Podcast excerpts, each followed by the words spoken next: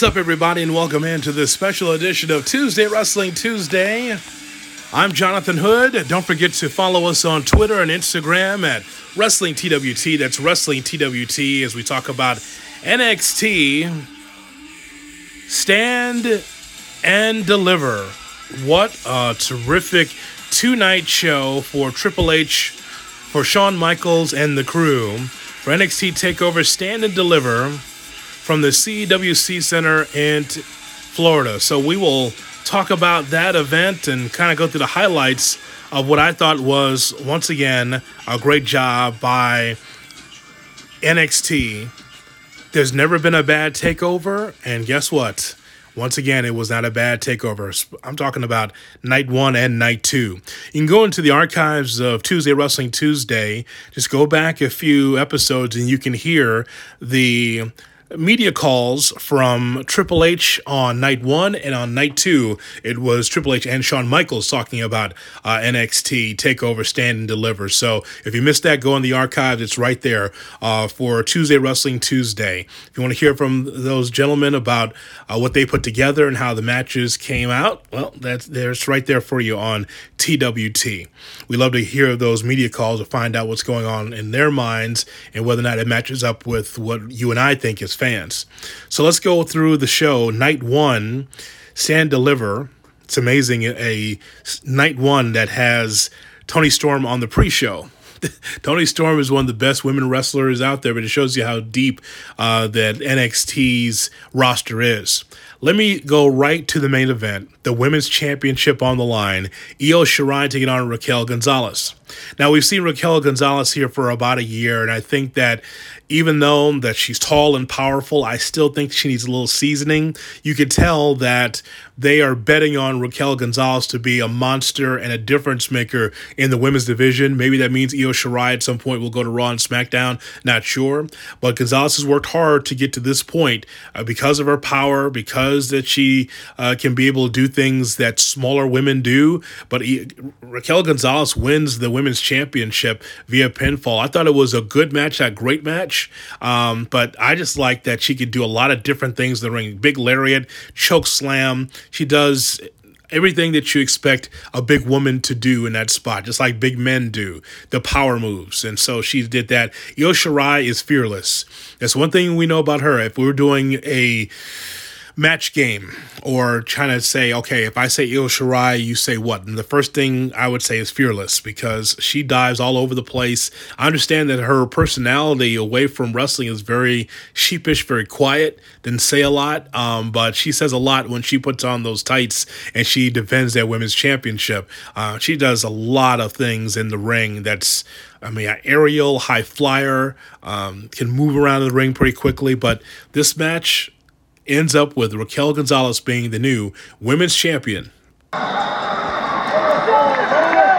did we just witness? What on earth is Raquel Gonzalez made of? This is all about the NXT Women's Championship. This is NXT TakeOver Stand and Deliver. The question is, who will be the last one standing at the end of the night? Nobody in NXT has ever kicked out of Io Shirai's top moonsault. What must be going through the mind of Io Shirai? Perhaps it's the boo of Raquel Gonzalez. Gonzalez back on top. Gonzalez now using his strength.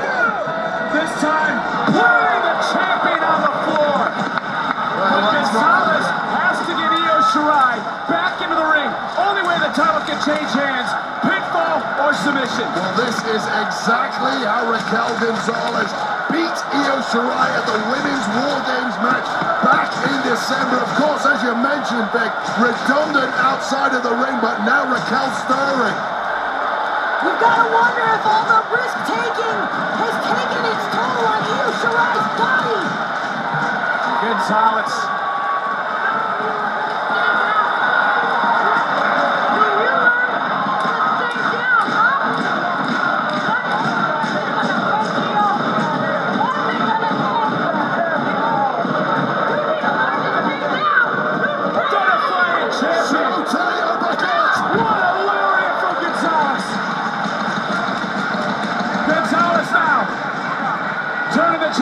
Inside out. Gonzalez has been knocked silly though. Can she get her feet underneath herself? Capitol Wrestling Center on their feet. Gonzalez looking for that one-arm power bomb to stake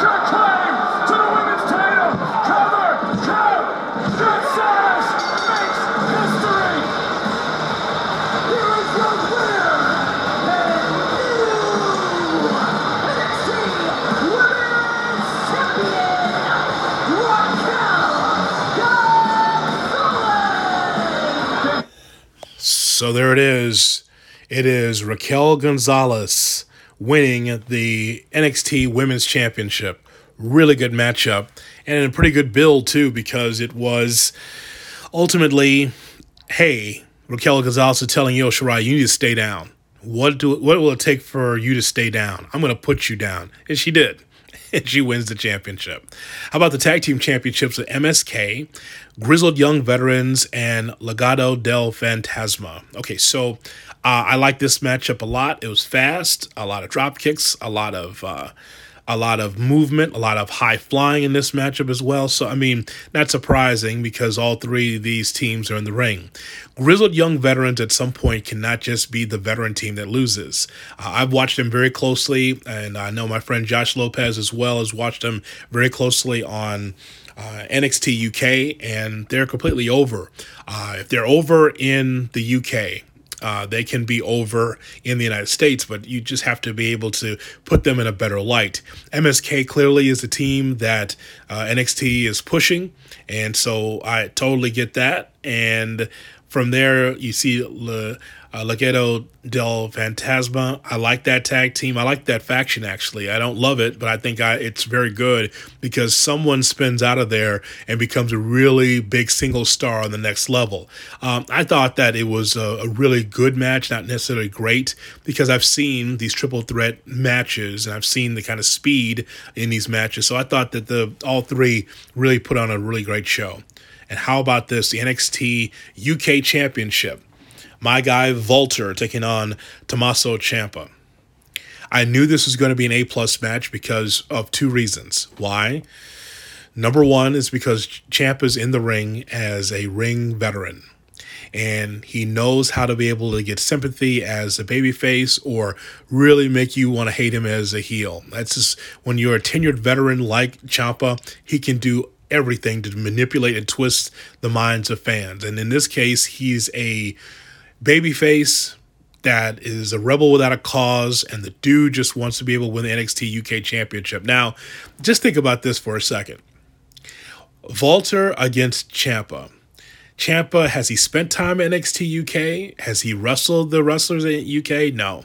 It's just if I don't even know if this was really it didn't really feel like a championship match. It just felt like a challenge match because it's not like Ciampa says, "Okay, I win, so now I'm going to be on NXT UK taking on you know the Coffey Brothers or whatever." Even though those would be good matches, um, it just felt like a challenge match more so than a title match. Volter is great. I've said this many times on this podcast. He's a young Andre.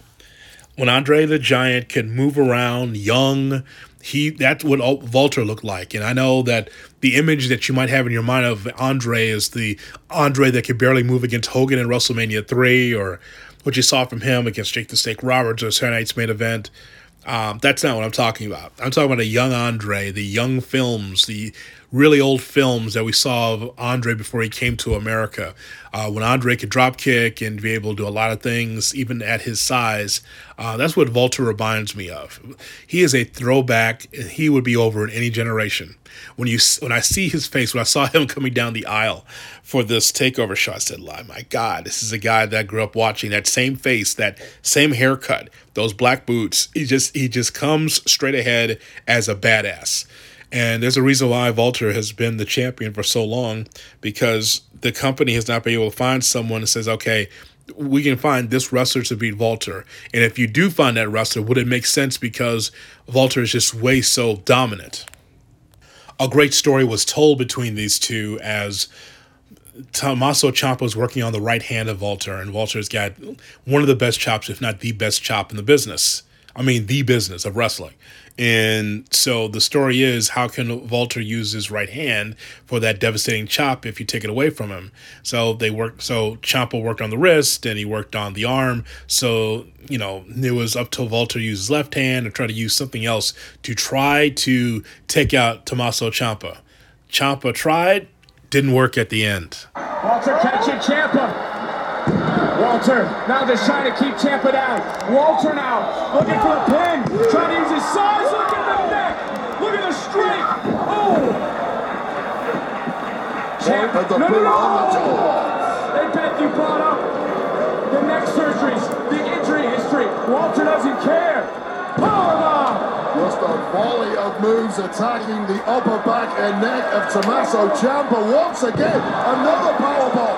Cover. Take pin. Count. Ciampa kicked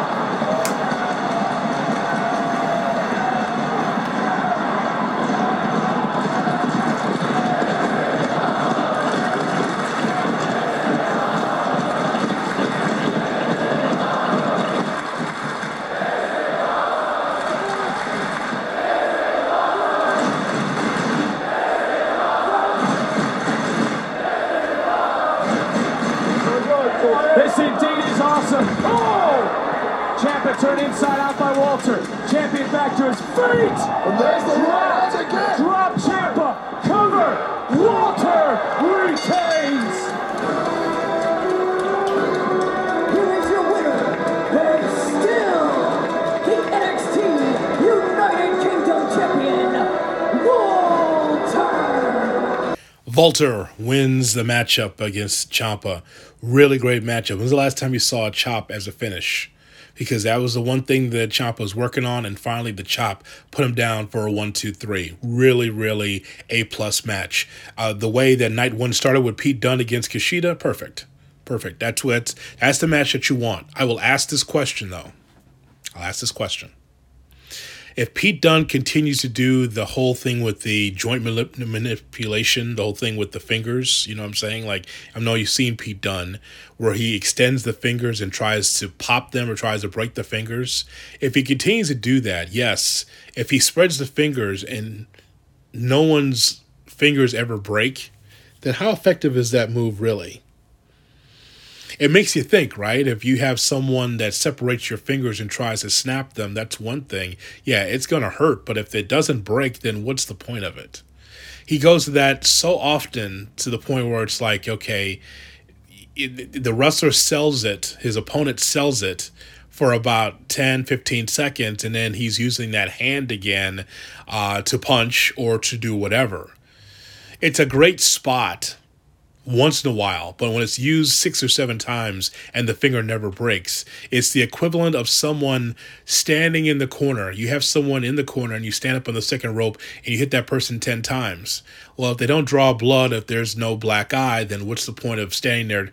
Punching someone 10 times and never drawing any blood, or you can't get a pinfall from it. Same thing with the whole thing with the finger manipulation. Like, as I mentioned, it's a cool spot. It's very unique, stomping on the fingers and try. Okay, but yet I've seen Pete Dunne lose also. so it's not like someone told in their hand, like, "Well, I've rendered this right hand or this left hand useless because you keep separating my fingers." So uh, my whole point always when I see that, it's like, "Great." Have you broken his arm? Have you broken his hand? Have you broken his fingers? You haven't? You've just stretched the ligaments or you've give him something to think about. Ouch. It's more of an ouch or an owie more so than trying to break someone's fingers. Just odd. Leon Ruff, Isaiah Swerve Scott, Bronson Reed, uh, Cameron Grimes, Dexter Lumis, LA Knight in that gauntlet eliminator match. That was pretty good. Um, it was good to see Isaiah Swerve Scott and Bronson Reed toward the end. Swerve is a veteran. I watch at MLW, so I know that he's very good. And Bronson Reed, you could tell that they're trying to push this this young man. Uh, I love the shades of Bam Bam Bigelow that I see from him from time to time when I'm in the ring. You could tell he's put a lot of time in, and they like the super heavyweight in that spot. So I like that a lot. All right, let's move over to uh, night number two.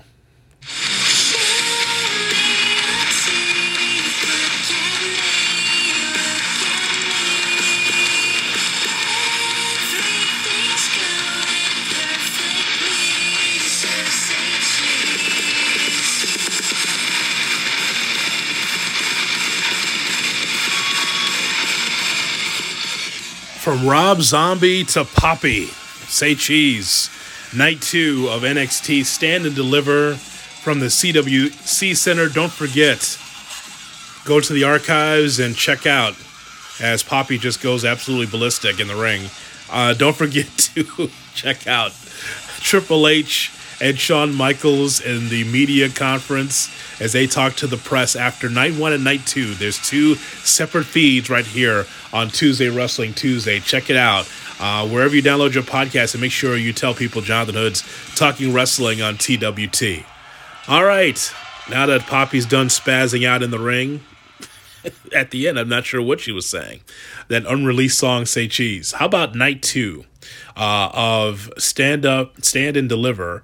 Uh, and so it starts off with a guy that I really like in Jordan Devlin. I'm a big fan of Devlin, and he's in this spot here, and he believes that he's the champion. Mm, Devlin against Santos Escobar for the Cruiserweight Championship. So Santos Escobar has a championship that he won, but you know before the pandemic, Jordan Devlin was a Cruiserweight champion. So I love how Shawn Michaels slid the ladder underneath the bottom rope on an NXT program to say, hey, why don't we sell this, you know, with a ladder match?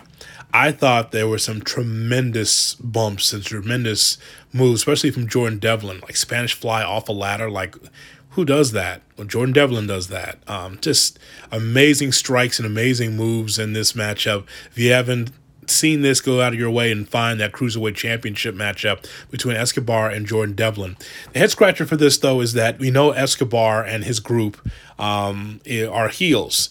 So is Jordan Devlin there's no way to consider Jordan Devlin a heel, a, a babyface in this scenario. So to see him being attacked three on one or two on one as the group for Escobar is trying to help, right? It just felt a little strange. Like the two were doing just fine, and, and I'm not sure if Escobar really needed help, but I, it just felt odd to me because Jordan Devlin by no means is a babyface, but that's kind of how it turned out at the end. Middle of all this, Santos Escobar alone in the ring with the ladder.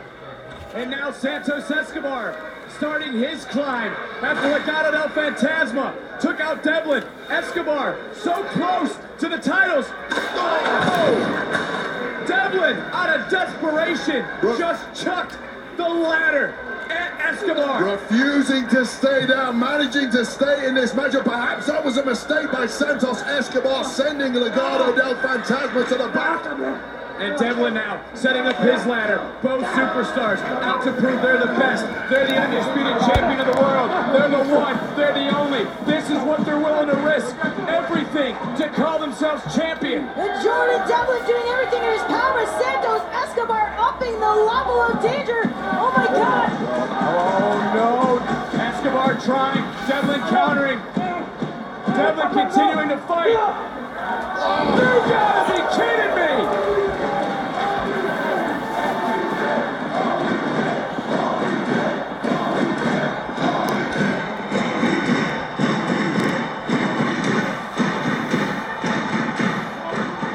Destruction in this match. Take a look at these men jockeying for position. And then out of nowhere to a Spanish fly, neither man able to move. Let me tell you, nobody comes off well in a move like that.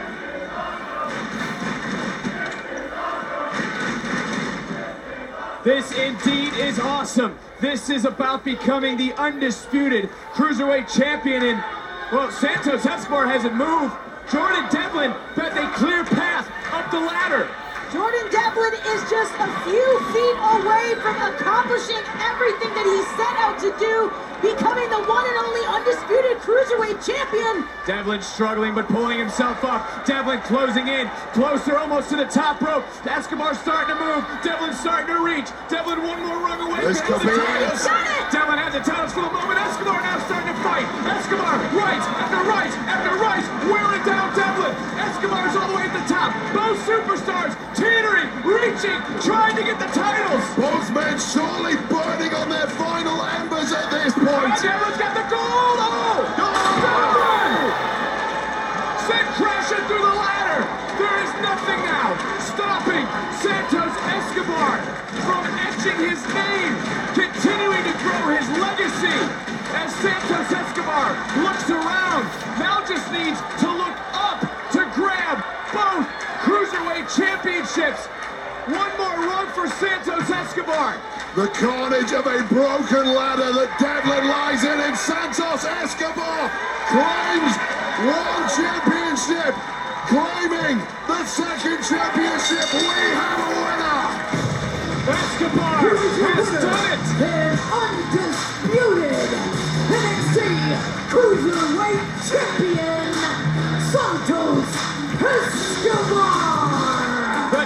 Santos Escobar over Jordan Devlin. I'm, I've watched Devlin at NXT UK, so I know that he can go. Um, hopefully, he'll be the future for NXT moving forward. How about the NXT Championship? Finn Balor against Karrion Kross. So this is a restart for Karrion Kross, who initially was the NXT champion, got hurt, had to give up the championship. We've seen this before, right? Oh, at a moment, there was a moment that I was thinking, is this championship cursed? Someone has it and there's an injury, but Karrion Kross comes back from injury and to take on Finn Balor for the NXT Championship. I think the build for this was very good. The focused work of Balor made for a very good story throughout the match. The suddenness of Kross exploding to take the victory out of nowhere also was a nice touch. Um, so Karrion Kross, and I love the the the introduction of Karrion Kross from the beginning, and here we are right now as he's now the new NXT champion. I really, really like this match. It's one of my favorite uh, of the NXT uh, takeovers, either the first night or second night. I love the story and the build and the result as Karrion Kross is now the new NXT champion.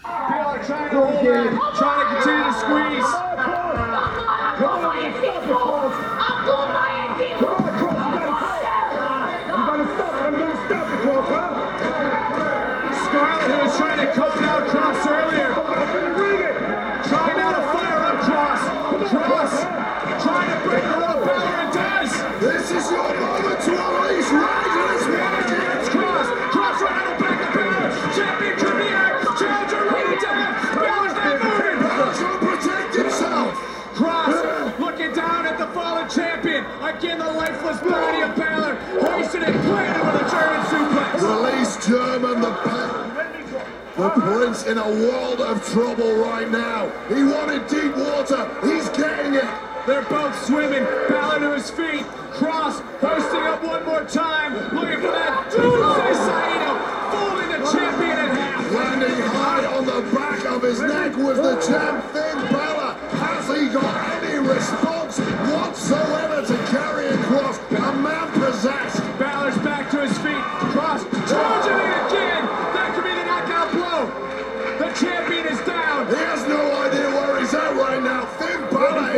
For the taking. Kross blocking out everything, looking at Balor.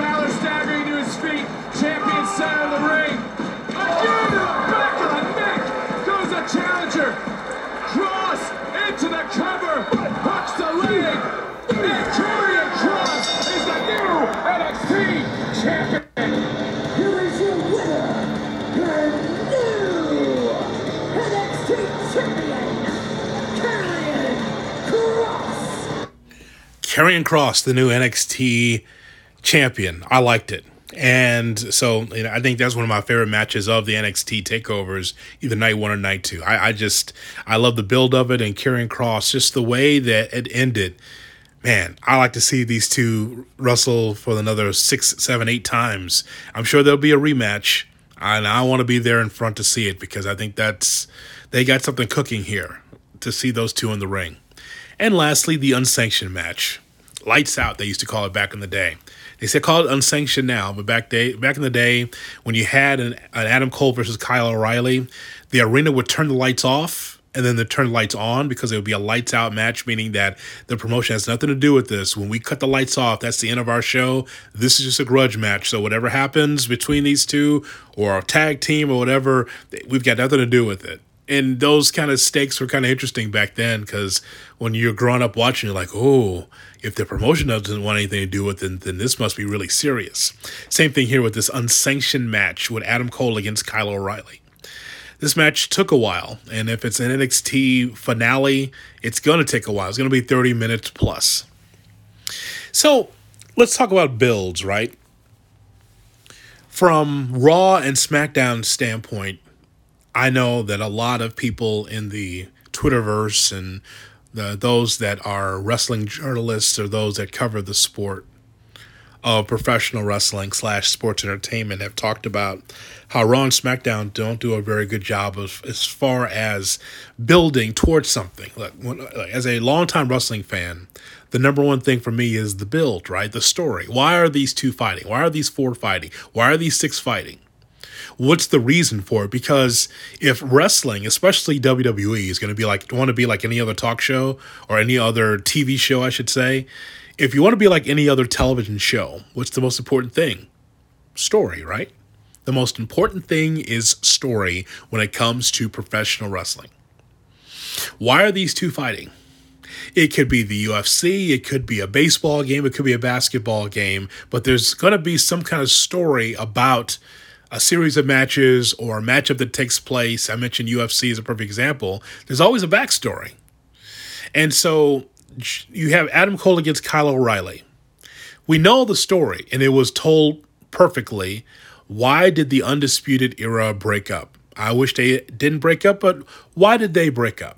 Raw and SmackDown have a hard time explaining story. They just like to push matches out there. We saw that at WrestleMania. We'll talk about that in another podcast. But you know, was it explained clearly from Adam Cole's standpoint of why he broke up the Undisputed Era? He didn't like the idea that Finn Balor would be a, a member. He didn't like Kyle O'Reilly stepping into uh, Adam's space as the leader. So there you have it. So I've seen Kyle O'Reilly wrestle singles before. I've seen it because I've gone to ROH shows in the Chicagoland area and in Indiana. I've seen uh, ROH shows live as a fan. And so I know Kyle O'Reilly can go. I know that he's a great tag team wrestler as well with Bobby Fish. I've seen this for years. But there was never a time between this match and the time that the Undisputed Era broke up in which there was a singles match for Kyle O'Reilly to find out whether or not he can get it done or not. There was never any time for that. Usually, in a situation like this, Kyle O'Reilly has to make you believe that he could beat Adam Cole. Dude, this felt like uh, initially the number one seed against the number 16 team in the NCAA tournament. This felt like Buster Douglas against Mike Tyson. It felt like a major favorite against a major underdog because Kyle O'Reilly still had that little seed of doubt when you saw him come to the ring. That little seed of whether or not I should go through with this. And while the match was going on, uh, not sure. He's still my friend. And so it made you think, and maybe this is the way it was written, this is the way it's supposed to be. It had that feeling of Kyle O'Reilly just being the ultimate underdog in this spot. Now, if that's what they were shooting for, that's brilliant. But usually you'd see Kyle O'Reilly in a singles match or you see him in a couple of matches to show, hey man, when Adam Cole is sitting uh, you know, at the broadcast position, or if he's on the ramp, or if he's in the back watching, he's got to know that Kyle O'Reilly is not a tag team wrestler that he can actually go. And it was a fight for sure. What is Adam? Adam. Adam Cole. You, you don't think. He can impale Kyle O'Reilly. O'Reilly. O'Reilly again after that steel chair. Barely moving. Adam Cole trying to move his way around the carnage. The steel chain. You hear me? Always. And I always will be. Do you understand? Do you understand? Do you understand? Oh! O'Reilly answering back. Giving Adam Cole a taste of his own medicine.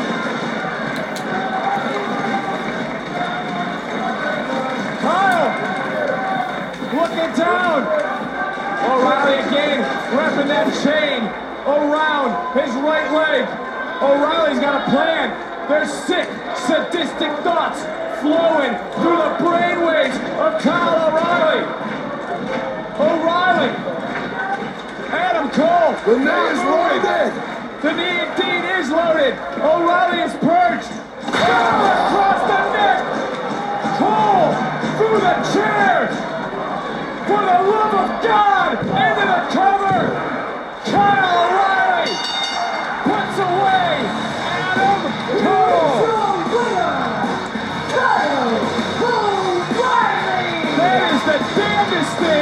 I've ever been a part of.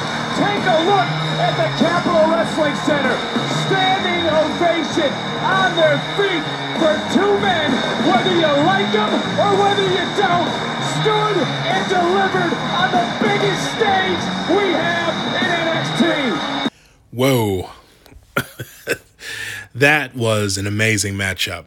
I'm thinking about that match and just think, you know, O'Reilly's got uh, Adam Cole and just in a choke, and they both go through the stage. I don't know. That's gotta hurt, you know. As Adam Adam Cole just drives O'Reilly right through the staging, and they go underneath the stage, the the ramp, the suplex by Adam Cole onto Kyle O'Reilly on the steps, the chain being involved in the matchup as well. uh, Like O'Reilly gives um, Cole a big nut shot on the ropes, and then just kind of just watching Kyle O'Reilly put the chain around his leg and then put in puts a leg drop right to the back of the neck of uh, of Adam Cole, and that was the finish. That was a vicious move. The flying knee drop to the back of the neck of Adam Cole. A little something I just want to point out. If you notice in that matchup, the referee took off, did not have his referee shirt. The official had just his black t shirt and black pants to make it look unofficial because it was a non sanctioned match. It was NXT official, but it was uh, official without his official like NXT referee shirt, which made it very very different. But boy, those two just put it on the line. I hope that you enjoyed that matchup. That's what a grudge match is supposed to be. Now, the question I would have is like, what's next for these two? Like that's supposed to be the blow off. So I don't know if there is a another match, if it's going to be a trilogy like we've seen with Ciampa and Gargano. I have no idea. You would think that that would be the end with those two. That's what it seemed like, but who knows? Well, I'm looking forward to seeing what happens with NXT on Tuesday nights. Uh, as I mentioned in a previous podcast, you go in the archives and hear my thoughts about NXT. I did two different podcasts, one about AEW moves, staying on Wednesdays in the Wednesday Night War, and of course, NXT moving to Tuesday nights. NXT is not running away from uh, AEW. Uh, but it's probably a good idea for NXT to have their own night, and they will on Tuesday nights. And I think that's great for them. I discovered them when they had shows on the WWE Network. It was kind of like my look into what wrestling used to be, and I still see it now. Grudge matches, in ring performances, a lot less gaga. Uh, even shout out to the Wave.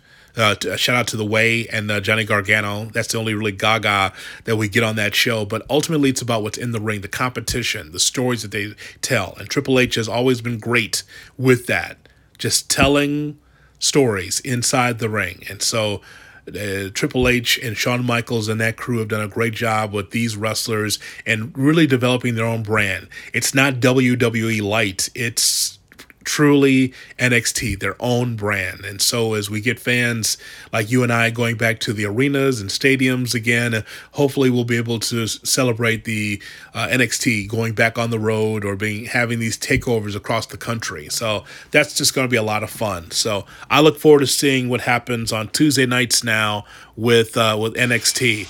It's a brand I've always believed in, and you talk about stand up and deliver. Oh, they delivered big time on a two night event. They're pretty special, that is for sure. Don't forget to follow along on Twitter and Instagram at Wrestling TWT. That's Wrestling TWT. And I'll talk about WrestleMania night one and night two.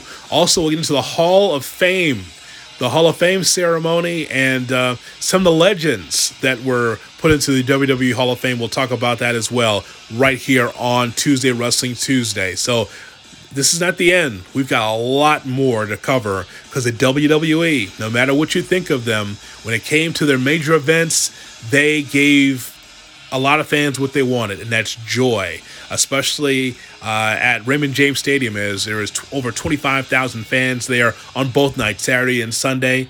Pretty, pretty fun here. So I look forward to seeing what happens next. But hats off to NXT and hats off to uh, them no longer be on Wednesday nights. They're going to have their own night on Tuesday nights. I'm looking forward to it. Thanks for listening to Tuesday Wrestling Tuesday.